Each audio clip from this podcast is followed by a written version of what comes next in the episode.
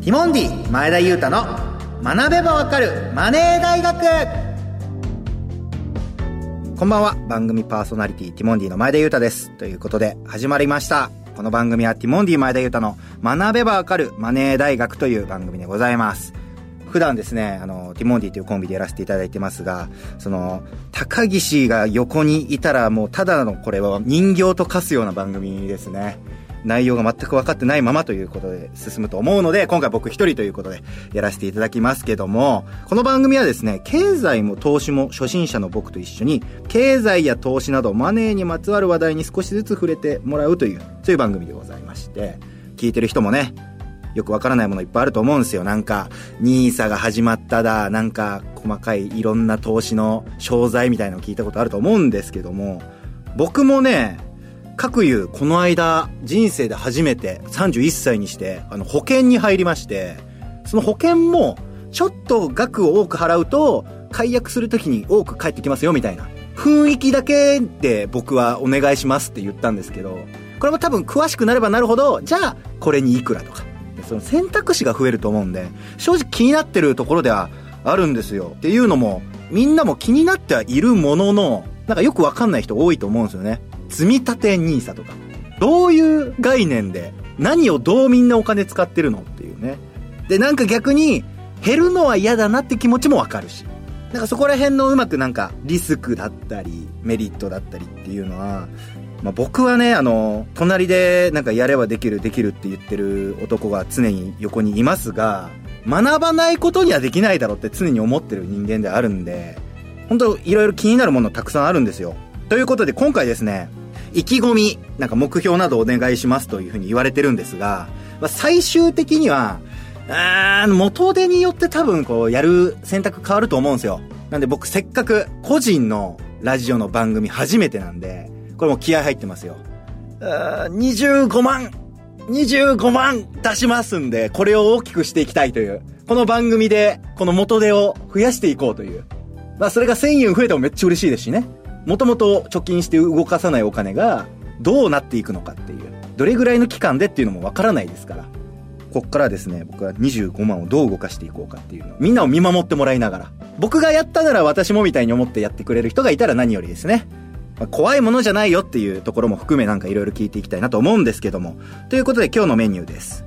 この後 CM を挟んで、みんなでマネーをマネー部。部は部活の部ですね。マネー部。マネー、経済、投資についてみんなで学ぶコーナーです。後ほど、日本経済新聞の編集委員、そして現役大学生に登場してもらいます。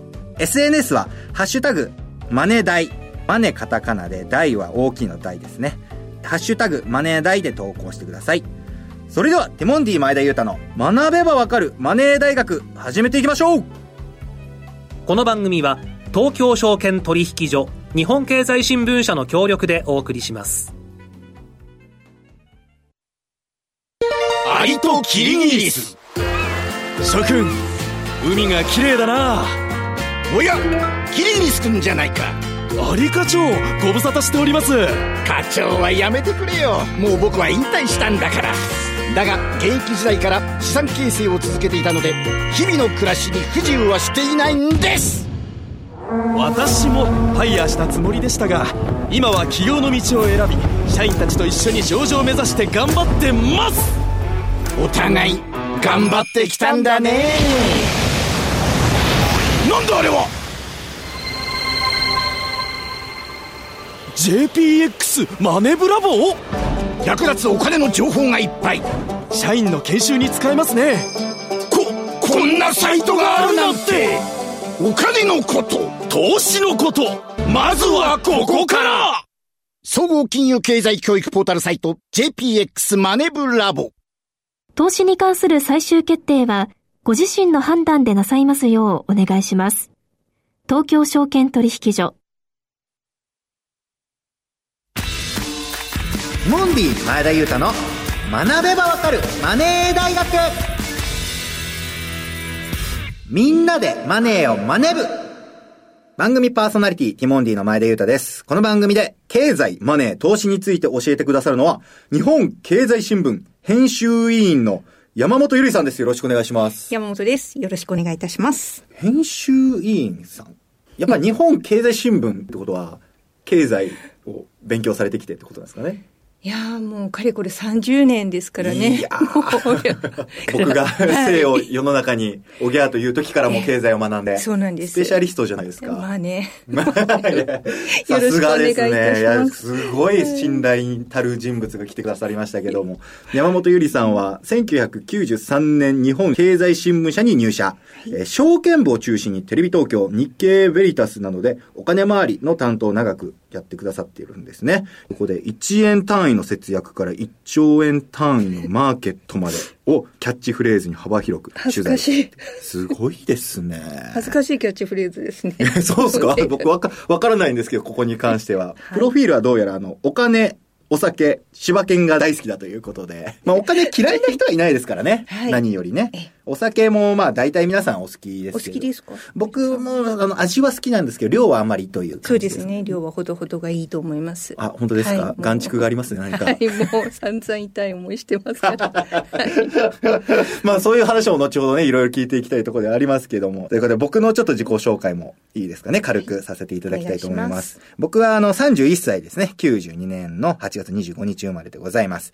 高校までずっと野球しかやってきませんでして、まあ済美高校という愛媛県の高校の野球部でずっと、本当にもう野球のことだけっていう生活を思春期過ごしまして、大学で野球を僕はやめてもう生きる術を失ったわけなんですが、ちょっと勉強に目覚めまして、その中で法律がちょっと肌に合い、工学部で、大学院の方も法律の勉強をさせていただいているということですね。そっから本当あの腐れ縁のオレンジのでかい怪物に誘われて今なんかよくわからない芸人という職業で身を置いているわけですけども、あのティモンディの青い方ということですね。青いのもなんかオレンジ色が映える色ってなんだろうって色彩学を勉強すると青がいいっていうのが分かったんで。オレンジありきあ、オレンジありきの人間でございます。それもなんとか今、オレンジありきから出しようという、そういう企画でもあるんですけどね。はいここで資産を尽くして、ちゃんと自分で作ったらもう出してれるわけですからね。まあ、25万からだけど。25万から大富豪になるっていうね。目指して、この番組で、はい、明けすけにこれはどんだけ利益が出たって話していきたいと思います。はいさあ、そしてこのコーナー、みんなでマネーをマネ部ではですね、マネ部員として、一緒にマネーを学んでもらう大学生を迎えております。経済や投資などお金に関する話題に関心のある学生が週替わりで登場してくださいます。今日はこの部員の方です。こんにちは。岡林和樹です。よろしくお願いします。めちゃくちゃ、はっきり喋るね。岡林くんは何年生ですか、今？今はそうですね、2年生でやらせていただきますね。大学で。大学で。2年生でやらせていただいてる。早稲田大学というあららららもう、そんなのもう。受験は、浪人生は？浪人もなく。まっすぐストレートで。まっすぐストレートで。なんだ、苦労しろよ、まあもっと。いわゆる人生、まっすぐ来れちゃって。まあでも、何学部なんでしょうか？えー、今、文学部でやらせていただいていいですね。なんかそのままストレートでいい人生来そうだな、岡林くんは。イメージが。すいません、私、早稲田の文学部です。あら先輩こんなとこにすごい、すごい人だよ日本経済新聞の。一つの目標と言いますか、本当に。こう行きたい。そうですね、お会いできて。で、まあ、これから頑張っていきましょう、我々もね。します。ということで、今回はですね、僕とクイズで対戦して、まあ僕は明治なんでね、聡明戦をしようということで、じゃあ、やっていきますか。それでは今日のテーマです。貯蓄から投資へそれではお願いします。はい、えー、番組初回ということで、まずは経済、投資、マネーに関して、今の世の中の流れを掴んでおきたいと思います。はい。岸田政権ですね。今年を資産所得倍増元年として、貯蓄から投資へのシフトを進めています。この流れについては、お二人ご存知でしょうか？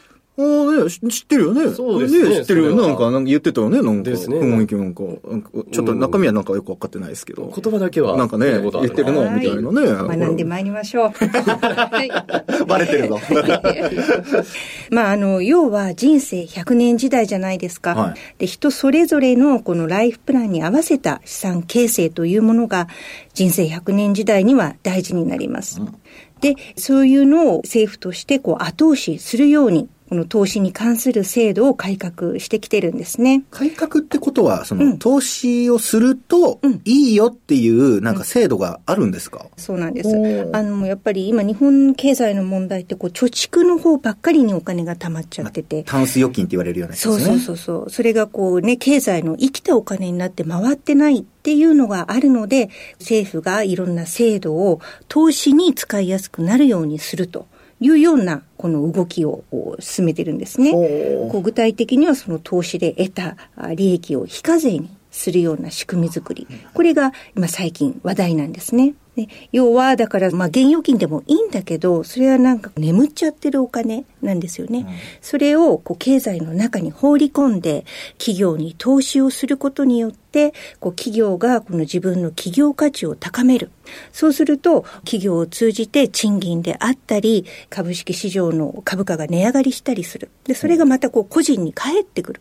それで、ね、25万円が100万円になれば、どうしますか？そんな、そんな嬉しい話ないですよ。でもそうなる可能性がある世の中にしようっていそうです、そうです。ね。そうすると、まあ、儲かった部分については、消費をするなり、こうまた違う、この次の経済を回すお金になって、こう、ぐるぐると、これが、こう、経済の好循環ということなんですけれども、まあ、こういう社会を作りましょうというのを、今やっているところなんですよね。はあ、この辺のね、細かいところちょっとよくわからないんで、うんちょっと後々ね、詳しいことを教えていただきたいところなんですけども、はいその、仕組みとかって、なんかよく分かってないんですけど、例えば25万払って株なんか分かんないですけど、買うみたいなうん、やることするじゃないですか。はい。で、じゃあ25万1000円ってなったら、うん。その1000円ってな、何の1000円っていう。うんうんうん。いいところですね。いい着眼点な、です。何の1000円、なんで増え、誰かからうん。取ったみたいな形なのか、企業が稼いだとかよくわかんない。そうです。それがもう付加価値なんです。付加価値？その、ウィンウィンなんですよ。誰かの1000円を取っちゃったわけじゃなくて、うんみんなで経済を回した結果、付加価値、新たな価値ができて、それがあなたの1000円になってきてという、これがぐるぐる回る。これが、まあ、経済。はあ。なんそんなことが起きてるんですね。日々起きてるんですよ、実のところ。へえ、知らなかった。それを消費だけではなくて、貯蓄だけではなくて、投資という仕組みを使って、もうちょっとこうダイナミックに、あの、よくアメリカとイギリスと比べると、日本のお金の増え方少ないとか、最近聞いてるかと思いますけれど、うんその一つの原因が、その日本はその投資でお金を回す力が弱いというようなことがあ問題意識として、今、まあ政府はこういういろんなし制度で投資を後押ししようとしてるんですよね。なるほど。だからみんなが投資すればするほどうん盛り上がって、そうそうそう、みんなで盛り上がろうぜってそうフェスみたいな感じで言ってるんですねあフェス、フェスって言ったことないんだけど、そういうことなんだ。でも結果みんなでこう、うんうんうんプラスになっていくってことになるそうです、そうです。はい。なるほど。ということで、今回番組でですね、現役の大学生に投資について、まあ、どんなイメージがあるのか、ちょっと聞いてきてくれたみたいなんで、今の大学生の声、聞いてみましょうか。お願いします。今、大学3年生です。え投資のイメージは、お金と時間に余裕のある富裕層が盛んにしているイメージがあります。今大学3年生ですそうですね投資のイメージで言いますとやっぱり学生が始めるにはまだ早いかなって思っててたまに父親とかにも勧められたりするんですけどなんか自分のこととしてはあんまり考えてないかなっていうのはありますね大学3年です。投資のイメージは怪しいというのが本音です。動画の広告などで投資を始めませんか？みたいなのが増えていて、昔よりは身近に感じるようになったのですが、まだ何の情報を信じればいいのか、そして正しい情報とはどんなものなのかというのが、まだ分かっていなくて不安な部分が多いです。今、大学3年生です。投資のイメージは、NISA とかでハードルが下がってるとは思うんですけど、選択肢が多すぎて、ちょっとやっぱ難しいかなっていうイメージがあります。ということで、取材に協力してくださった学生の皆さん、ありがとうございます。なんか、話聞いてると、まあ、なんとなく、やった方がいいのかなっていうイメージがある人は何人かいるみたいですけど、うんうんうんだ僕も大学生の時に、うん。投資というものに関して自分と遠いなって思った一番の理由は、自分の持ってるこの少ないお金で得られるメリットって少ないんじゃないかみたいな感じないやっぱ。そうですよね。やっぱりもともとそのバイトとかでしか小さい収入がそもそもないので、そこから投資のイメージって本当に大きいお金がないとやっていけない、やりくりしていけないっていうイメージがすごいあるので、そうですね、そこでちょっと一歩出ないなっていう感じですね。うんうんうんそうなんですよね。昔はそうだったかもしれないんですけど、うん、今本当投資って100円からできるんですよ。それでね、その意味が本当にあるかどうかありですけど、毎月毎月100円を積み立てる、積み立てる単位としては、本当それこそ100円もできるし、あとは、あの、お買い物の時についてくるポイント、これでそれを投資に回すというようなこともできるんです。100円も積み立てて、こう、毎月やってたら、ちょっとやっぱプラスにもちろんその貯蓄してるよりはプラスになっていくもんなんですかね、うんうん、そうなのそうなの。だから100円でさえやっぱり、まあ、長い時間がかかるわけじゃないですか。皆さんの人生っていうのは。だからこの100円を預貯金のように0.001%で回すのかそれとも、まあ、投資のリターンって決まってるもんではないけれどもその0.0012とかよりは大きい利回りで2%とか3%とかそれでも100倍とか200倍じゃないですか。これで回していくのかっていうのは、1年だけじゃなくて、本当に長い人生で考えると、どんどんどんどん先に行ったところで、どんどん差が開いてきちゃうというのが。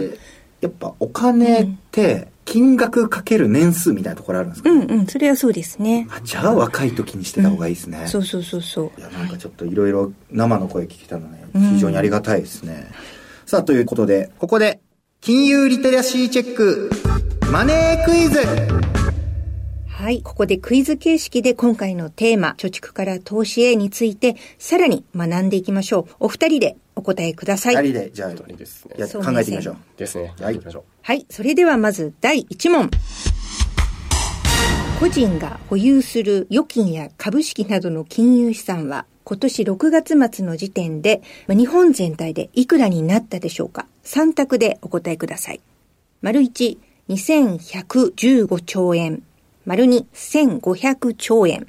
丸3、1152兆円。ちっちっち。はい。どうでしょうか？岡林さん。うん、そうですね。でも、やっぱり2000兆円っていうのはでかすぎると思うので、うん、ここはキーザンである3番の1152兆円でお願いします。深く考えましたね。前田さん。個人が株式など金融資産を持ってるのが全体で。でかすぎてわかんないな。うん、2番の1500兆円とか。いいお答えですよ、お二人とも。これが正解が1番。2115兆円。すごいですよね。そんな貯金あんだみんな。そうなんです。現預金というか、あの、全部合わせてですね。貯金もそうですし、まあ、投資なんかも含めてなんですけど、本当にこの2115兆円というのは過去最高であります。で、今回、まあ、前からこう結構ぐいっと増えたのは、この株価の上昇なんかを背景にして、株式とか投資信託の残高ですね、その評価額が増えたことが大きな要因だし、あと、まあ、やっぱりインフレなので、名目の額としては大きくなってます。うん、で、この2115兆円の半分以上が現金とか預金になってるんですね。で、これがその日銀の資金循環統計というものでわかるんですけれども、6月末の個人金融資産、日本全部の家計が持っている金融資産の合計、えー、2115兆円のうち、現預金が過半のまあ、52.8%なんですけれども、1117兆円を占めています。その欧米なんかに比べて投資の割合が低い。これがもう日本のまあ特徴なんですね。まあ、問題とも言えます。はい。それでは、第2問。はい。このような中、2024年、来年ですね、個人投資家向けの優遇税制を拡充した新しい制度が始まります。この制度をアルファベット4文字で何と呼ぶでしょうか新しいなんとかという制度なんですね。何でしょうかじゃあ、岡林くん。これはわかりますよ。さすがにそうですね。私もニュースなどでよく聞くので、新しい NISA で NISA じゃないでしょうか。あもうなる、ちゃんと英語の単語まで言って、ちゃんと正解しに行ってるな。NISA でいいでしょ、別に。どうでしょうか、前田さんも。いいですか？NISA ですよ。でも、N、いいんですか？いい、違う、違うんだろう。え？不安になるな、そんなこと言われると。正解です。ああ、ほら、はいこれが貯蓄を投資に振り向けて個人の資産形成とかあとはこう日本全体の経済成長を後押しする施策を進めたいというこの政府が準備した制度なんですね。はい。それでは第3問。投資の儲けには税金がかかります。はい。1年間で、えーまあ、配当金とか分配金の形、あとはその値上がり益を売却して、えー確定した時なんか、まあ、そういうものの投資の利益に合計に対してかかる税金の率、3択でお答えください。消費税は岡林くん今何パーセントですか？今、軽減税率とかじゃないものだったら10%。なんか答え方が嫌だな、今のなんかね、今。お利口だな。そう、消費税は10%。で、今のお話は、投資の儲けに対する税金は何パーセントでしょうかという質問で、えー、丸1、10%。丸2、20%。丸3、20.315%。刻みますね。はい。どう思いますか、岡林君は？うーん、いや、でも、やっぱ刻んできてるのが、ね。おかしいよね。ねこれで違かったら、点315がよくわかんないもんね。ですよ。なので、ちょっと勝ちに行きたいので、3番の20.315%でお願いします。来ましたね。僕はまあ言ったが1000円稼いだらいくら税金で払いますかってことですよね。でも10%じゃないですかこれはもう。そのぐらいじゃないと、なんかちょっと多い感じ。いや、なんか、わかんないです。はい。岡林さん、正解です。やっぱりそうだなやっぱりね、やっぱりね。そりゃそうだよ。ありがとうございます。前田さん、刻そうなんですよ。刻みすぎなんだけど、20.315%。ほ内訳が所得税が15%。住民税が5%。そして、復興特別所得税っていうのが0.315%。こういうわけで、今日のクイズ聡明対決は、まあ、岡林さんでしたね。ちゃんとす筒のない感じでねね。答え方がなんかね、ね勝ちにいってる男の。いや、ちょっと、聡明戦、野球もラグビーも、早稲田負け越してるんで、ちょっとここで一矢報いたいなっていう。経済ではね。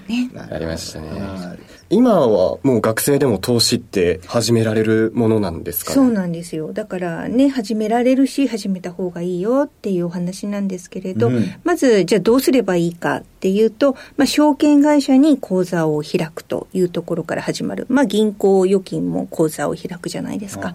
みたいな感じで、証券会社で口座を開きます。